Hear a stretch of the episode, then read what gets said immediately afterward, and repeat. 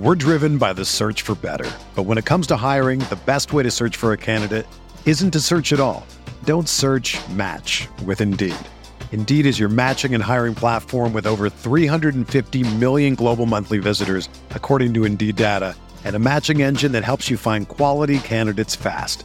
Ditch the busy work. Use Indeed for scheduling, screening, and messaging so you can connect with candidates faster. Leveraging over 140 million qualifications and preferences every day, Indeed's matching engine is constantly learning from your preferences, so the more you use Indeed, the better it gets. Join more than 3.5 million businesses worldwide that use Indeed to hire great talent fast. And listeners of this show will get a $75 sponsored job credit to get your jobs more visibility at Indeed.com slash BlueWire. Just go to Indeed.com slash BlueWire right now and support our show by saying that you heard about Indeed on this podcast. That's Indeed.com slash BlueWire. Terms and conditions apply. Need to hire? You need Indeed.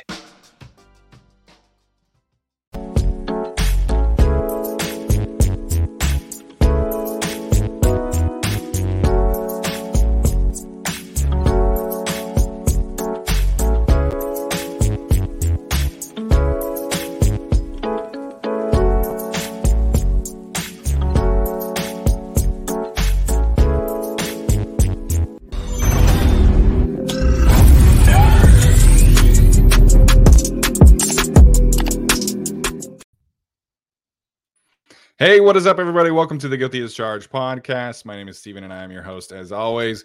And joining me today is a very special and returning guest, Mr. Kent Swanson, host of the Kansas City podcast for the uh, KC Sports Network. Kent, thanks for joining me today, man. What's up? How you doing? Hey, more than happy to be on. Thanks for having me on again. Uh, it's gonna be a fun season. I think it's gonna be a couple couple highly paid quarterbacks here in yes. the uh, AFC West going against each other. Yes, some a lot of money being thrown around in the AFC West for quarterbacks. Uh, some of it justified, more justified than other money being thrown around. But hey, you know what it is, what it is. But um, you know what we're gonna have a, a great conversation about the Chiefs and this the state of the Chiefs and and talk with uh, Kent hear about some of the biggest burning questions facing the Chiefs this year. So, uh, some great intel as we kind of round into the regular season. Um, before we dive into the nitty gritty, just like what's the vibe this year? You know, I, I'm always so curious about the way that coaches and teams handle like coming off of a Super Bowl. And, you know, I've heard about Andy Reid and his physical practices, right? But like you've been at training camp. What's the vibe around the Chiefs right now? Uh, you know, I you would think it's a little flat, but honestly, I think the vibe is I think Mahomes is conti- continuing to you know, Patrick Mahomes is kind of continuing to push this team forward and he's kind of pushing on some standards. It's kind of interesting. Uh you talk a little bit about that and the first preseason game, the ones looked terrible. Mm. But Mahomes kind of tried to keep the energy going around the rest of the group to kind of continue to to like push them to kind of play harder and, and show some intensity and show some urgency because he thought they showed up flat to start that game. And so I think I think it's like, you know, it's it's probably a little weird going from your last game being the Super Bowl to, you know, a half-filled Superdome in New Orleans for a preseason game. Yeah. But I think I think that was kind of like a, a moment of like the urgency's got to pick up every single day kind of thing if that makes sense and so um, i think the guy leading from the front is the guy setting the standard which is great and uh, I think he's kind of I think he's kind of pushing for urgency because I think he's chasing Tom a little bit or trying to. Yeah, yeah, and um, rightfully so. I mean, uh, the, his appearance on the quarterback series was was uh, as a casual football fan, right? It was it was a lot of fun to watch, and you know the way that he's he's able to push through these things. And mm-hmm. um, we'll get to another uh, standard holder for the chiefs. That's obviously chris jones. There was a report by tony pauline today apparently that there's not been a ton of recent communication between the chiefs and chris jones. Is this something that's going to bleed into the regular season or you think this dispute gets handled before week one yeah, I, I d- depends on the definition of handled, right? Because like I think I think Chris Jones will be in camp sooner rather than later. I do mm-hmm. think you know he's going to miss this next preseason game just because of the um you know the acclimation period that's required for all these players. So even if he reported right now, he'd still miss this week two game. He's running out of runway to kind of get game ready a little bit. But mm-hmm. I do think that he will be in a Chiefs jersey playing in week one of the season. It's just a matter of if he's coming back with a long term extension. I think we're getting pretty close to, you know, kind of a do or die moment where the Chiefs probably, you know, like there's there's hey, you know what, we're gonna play the season out and see where we're at next year, which is probably code word for we're probably not paying you. But um, I think I think that's kind of where we're. I think that's kind of close to what we're getting. He's going to be in camp sooner rather than later. I would anticipate. It's just mm. he might not have a deal, and it might just be time for him to play the season out and ball out and do what he did last year and, and go get paid elsewhere. Wow, that uh that's a massive, massive thing to to be hearing right now. I, I, I was not expecting that. You know, the defensive tackle market has really mm-hmm. exploded this year. Mm-hmm. I, I assume he's trying to get closer to Aaron Donald, and that's that might be the hangup of, of where the Chiefs are coming from right now. So I, I think the problem is the gap between Quinnen Williams and Aaron Donald is just such a huge, massive number that I, I think it's just it's throwing a wrench in negotiations. And yeah, there's some reports. I know Tony, Tony Pauline has said that uh, recently, you know, there's reports that maybe he's asking for the Aaron Donald or close to the Aaron Donald money. Um, you know, there's been some conflicting reports about that, about you know how how big the number is. Thirty million dollars. I know thirty million dollars is another you know key number that's been thrown around. It doesn't seem like Chiefs are really even willing to get to thirty with him.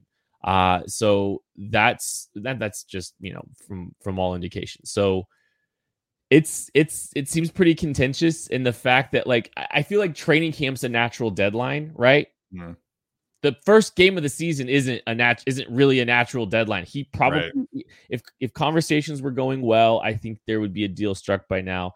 There are it yeah, Brett Veach even said like last week we might need to we might need to take a breath like both like the both parties need to you know relax mm. step back and maybe get into renegotiations sooner rather you know you know soon but it doesn't seem super optimistic from the outside looking in, and, and the clock is definitely ticking. Something has to be agreed to pretty quick here. You'd have to think if he's going to get a long term deal. Wow, this uh, this is really catching me off guard. I, I, haven't been I haven't been paying attention that that closely, but this is kind of sounding like the Khalil Mack Raiders situation. Is that is? Do you think it gets to that point where they potentially are talking about a trade instead of an extension? I don't. I would be stunned if they trade him in. You know, this season. You know, this entire okay. offseason's built been built around trying to get something done with him. This team's been built around expecting Chris Jones to play. I do think it's possible that the Chiefs could tag and trade him out after this season. You know, they it, it's a big cap hit to hold on to for however long it takes you to get you know to move Chris, but you know it's not the worst thing in the world to have Chris Jones on a contract year his best seasons have been on contract years. And this would ascend. I mean, last year was kind of treated as such, and this year would kind of obviously be the same thing. So, you know, I, I don't think they'll trade him before the season. I think that would be a really bad move. Uh, but I do think it's possible that they could move on from him after the season in some kind of tag and trade situation, get some draft capital back for him. Wow. I mean, this team just traded Tyreek Hill. I guess I shouldn't be that surprised. Um, but man, that's Chris Jones is such a great player and selfishly, I would love to see him out of the AFC West, obviously. no, for sure. And he is a great player. And, you know, he showed out last year. Last year was his best season. Um, played the run consistently, did all the things that Joe Cullen, the defensive lines coach, asked him to do. But um, you know, it's also it's it's tricky navigating the salary cap for this team and um, you know, like there's some other players that they want to pay at some point too, and you know they got to figure all that out with Chris. So it's it's going to be an interesting time and, and something that's going to be fascinating to watch him navigate for sure. Yeah, absolutely. All right, we'll uh, we'll pivot gears here to some of his teammates that are practicing. Um, obviously, the Chiefs have invested back to back first round picks in in pass rushers with George Karlaftis and Felix Anudike-Uzomah. What's been the the reports out of these young pass rushers as the, the this group kind of steps into their own without Frank Clark and Carlos Dunlap returning from last year's team? Yeah, I think it's been pretty positive reviews. Uh, Felix Anudike-Uzomah kind of had a slow start. He missed some of the, you know, the off-season workouts and had a little slow start into training camp, but you know, he he showed out in that first game and kind of showed some of the reasons that there's you know, reasons to be optimistic about him. You know, he's got some ability to to run up the arc. He can bend it a little bit. Um, still kind of working to utilize his hands consistently, but he showed a lot. George Karlaftis, you know, I, I don't know. Like, I there's steps for him to take for sure as a player, but I don't know if he's ever going to be your you know, true number one edge rusher type. Mm. Um, that's why the Chiefs need Chris Jones back because he is the you know premier presence for that defensive front. But as a complementary piece, like I think the likes of George Karlaftis, Felix Anudike-Uzomah, both really strong rookies, and, and you know they've still got a Mike Danna, they've got uh, Charles Omenihu uh, after the first six games of the season, he'll be back. So you know they they've got some some good options, but they're all more complementary pieces at this point. Yeah, I, I think that's fair. I, I liked Felix Anudike-Uzomah. I thought he was a little bit underrated in the draft, but um, yeah, I, I, felt like that was the that was the right landing spot for him in like the late or early 30s, late 20s. So I think that the Chiefs did find value there. Is there any pass rusher that might like surprise folks? You know, because like I think with Spagnuolo and his scheme, like there's always that one pass rusher that can kind of come out of nowhere. Is there anybody under the radar right now for the Chiefs that we should uh, be aware of right now? So I, I, think, you know, like Felix has looked really good. So there is one. Tershawn Wharton, the interior defensive mm-hmm. lineman, is coming back from Missouri S. And, you know, he's from Missouri S&T. He was an undrafted free agent. Uh, tore his Achilles last season uh, and is coming back from that. So he's working back, you know, from that injury he was a he's a disruptive pass rusher specific along the interior. But the dark horse, I think, to keep an eye on if you know if if everything kind of works out well for him, BJ Thompson, the edge out of Stephen F. Austin, he was their fifth round pick. And he's kind of a different mold of pass rusher that we've seen from, you know, typically Steve Spagnuolo has a very strict threshold of length, density, ability yeah. to play the run. BJ Thompson's kind of like their, you know, exception to the rule where he's a guy that can really, you know, keep, pressure up the arc with with really great speed and burst, some flexibility. Um, he might be a guy late in the season to watch. Uh, so you know, if it's a you know if it's a dead heat late in the season, you might see BJ Thompson in some pass rush situations uh, in in that uh, in that final game against the Chargers. There we go. I think uh, you and I were talking about the great work that the Bootleg Football Podcast does, uh, and they were big on BJ Thompson, if I remember correctly. So, mm-hmm. um, some good love there. All right, let's let's get back to the offense. Uh, um, obviously, Andy Reid, Patrick Mahomes, that's the brain trust, right? But you know they're they're pivoting away from Eric Bieniemy this year as, as he's you know taking the job in Washington. Um, Matt Nagy obviously coming back from Chicago last year as a quarterbacks coach. This year he's the offensive coordinator is anything really going to change with Nagy, or is it kind of just going to be, you know, business as usual, or is he going to bring some of that stuff that maybe he did in Chicago over to the Chiefs this year? He might be like we, we kind of have some we, we run some jokes that sometimes it looked like Matt Nagy was running Andy Reid's playbook from a couple years prior mm-hmm. yeah. in Chicago. Like some of the yeah. bubble RPO stuff stuck around longer. No, like Matt Matt Nagy um, you know, I think you saw his imprint a little bit last year with with some things, and he, I mean, he's a he's been a solid voice for this team this you know this last season, and obviously just kind of getting thrust into a bigger role this year. Um, he was a piece of Alex Smith's renaissance his last year in Kansas City. Um, kind of got him to to sling the ball around the yard a little bit. So there's some familiarity with Patrick Mahomes that I think is really valuable. Some synergy there. I don't really anticipate this group missing a beat, uh, skipping a beat. Honestly, um, it's it's been a pretty cohesive staff, and you know Nagy being here last year is a big help. And I think you know I, I don't think it's going to change all that much because you you're right, Andy. Andy, you know they Andy always says he has 51 percent of the you know of the control, but like it's a that extra one percent is is heavy is a yeah. it is a significant one percent right there. So um no, I I think they're well positioned. I think they'll be just fine. Yeah. Um obviously the other transition in offense, losing both offensive tackles, swapping them out with Jawaan Taylor, Donovan Smith. Um, there was that like initial belief that Jawaan Taylor was gonna be left tackle. Instead, he's he's sticking at the right side. Donovan Smith on, on a pretty decent contract. What has that transition been like for the Chiefs so far? Well, it's interesting. You know, Donovan Smith gets signed right after the draft, and you know we just got done talking about Felix Anudike-Uzomah as their first round pick. I'm not sure that they weren't looking at tackle hmm. uh mm. pretty strongly. Maybe maybe an Anton Harrison uh mm. being part of that group, and some of the left tackle conversation might have been about Jawaan Taylor. Might have been to maybe you know slow down some of the some of the you know speculation about that, but um, Donovan Smith, I think it's well noted now. He had a rough season last year, played through some injuries and, and tried to tough some stuff out. Um, these tackles look great.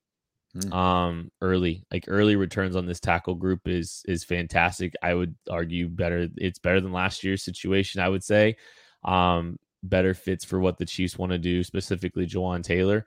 Um, Donovan Smith looked great in that first preseason game, looked healthy. Um, and he's there's a lot of optimism that the, some people think that internally that the Chiefs have the best offensive offensive tackle situation that they've had in Patrick Mahomes' tenure here, which is saying a lot because Eric Fisher Yeah.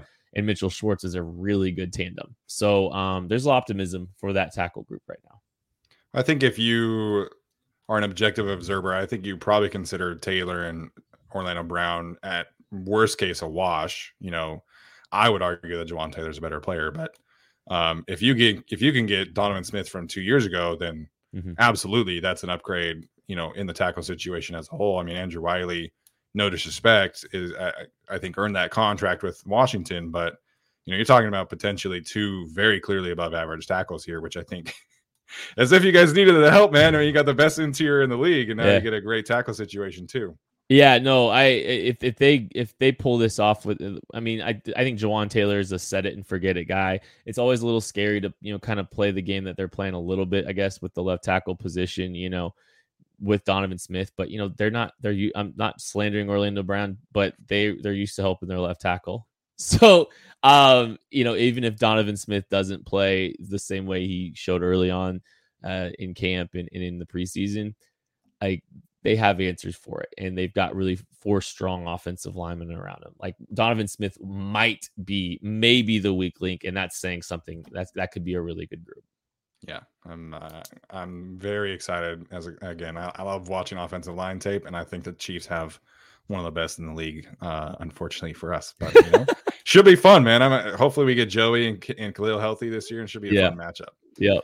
Um, my last question about the offense is is just this receiver group because nationally there was a ton of hype about Kadarius Toney being like a wide receiver one. You know, ESPN was really hyping that up this summer as something that the Chiefs believed in.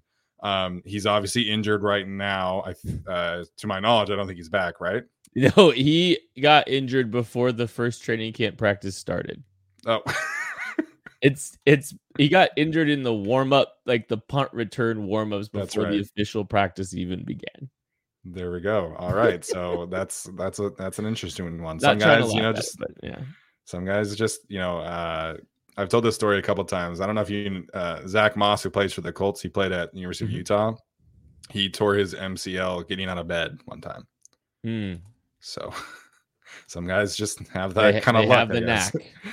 Um. Anyways, so was the Kadarius Toney type hype ever real for you, or do you Mm. think that was kind of uh, a summer thing? And without him, who do you think is going to kind of emerge as as wide receiver one this year? So, I mean, uh, we spent a lot of time on our show talking about the wide receiver position this entire offseason. It seemed like a very clear, like, this, I- we'd like to see this addressed, like, you know, and the talk about Kadarius Toney never rang true for us because he's just always been injury prone. And, you know, even Brett Veach talks about, hey, we need to have, he, we need him to have a good, um, you know, we need him to have a good off season, you know, get through training camp healthy, can't get through the first practice. And that's always been like the big knock on him. Like his talent's undeniable and like he made some big, big plays for this football team when he was healthy. He just was not healthy very often. And so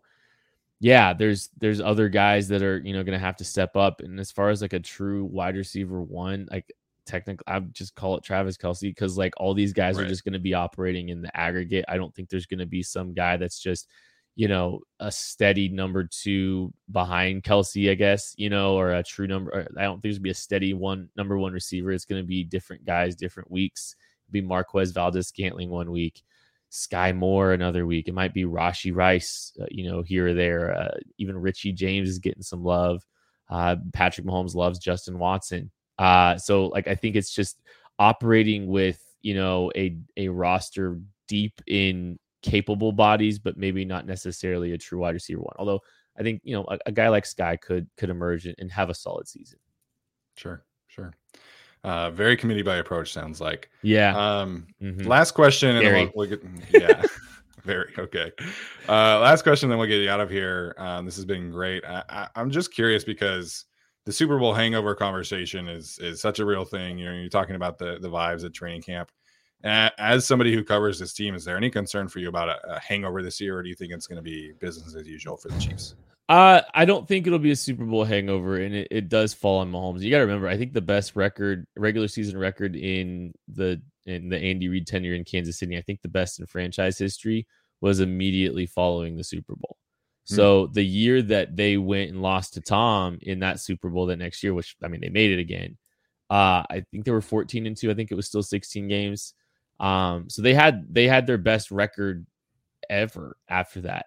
And you know, Mahomes, it's it's kind of crazy to see Mahomes step into, you know, the second wave of second act of his career. It's kind of weird saying that, honestly. Yeah. But you know, I think he's at a point where the young guys see him as that figure in a different way than maybe when he was 25. And so his presence in this team in that locker room is different. Not that it was he was never a leader, but it's different now. And I think there's just there's such a standard being raised by him mm-hmm. consistently mm-hmm. and the way he operates and how he works and what he expects and what he demands that's kind of showing and revealing itself all over this. I'm not concerned about the about the the Super Bowl hanger hangover in its traditional sense. I don't know if they're as good of a football team. We'll find out. Um, you know, we'll see what happens with Chris Jones and how he performs. You know, they don't have a Frank Clark. Uh, uh you know, they have they're relying on some young guys in some spots. Is there a you know a, a sophomore slump for for the you know secondary? There's plenty of questions on this team but just a, a true Super Bowl hangover, I don't know if that's going to be what is the fall of this team. All right. There we go. Uh, Ken, this has been awesome, man. Where can uh, Chargers fans go and find you if they want to get some great Chiefs intel throughout the season? If you want to come talk smack on the KCSN YouTube channel, we do live shows uh, every Monday night, Thursday night. We do game previews. If you want to get a perspective whenever the Chiefs are playing the Chargers this season, uh, you can go check those out. But uh, yeah, we got a lot of great Chiefs stuff going on KC Sports Network. If you ever want to know the enemy, by all means, come on over there we go. Love to see it. Uh, you guys are doing great work. Keep it up, obviously. And uh, thanks so much for joining me tonight. Yeah, man, anytime.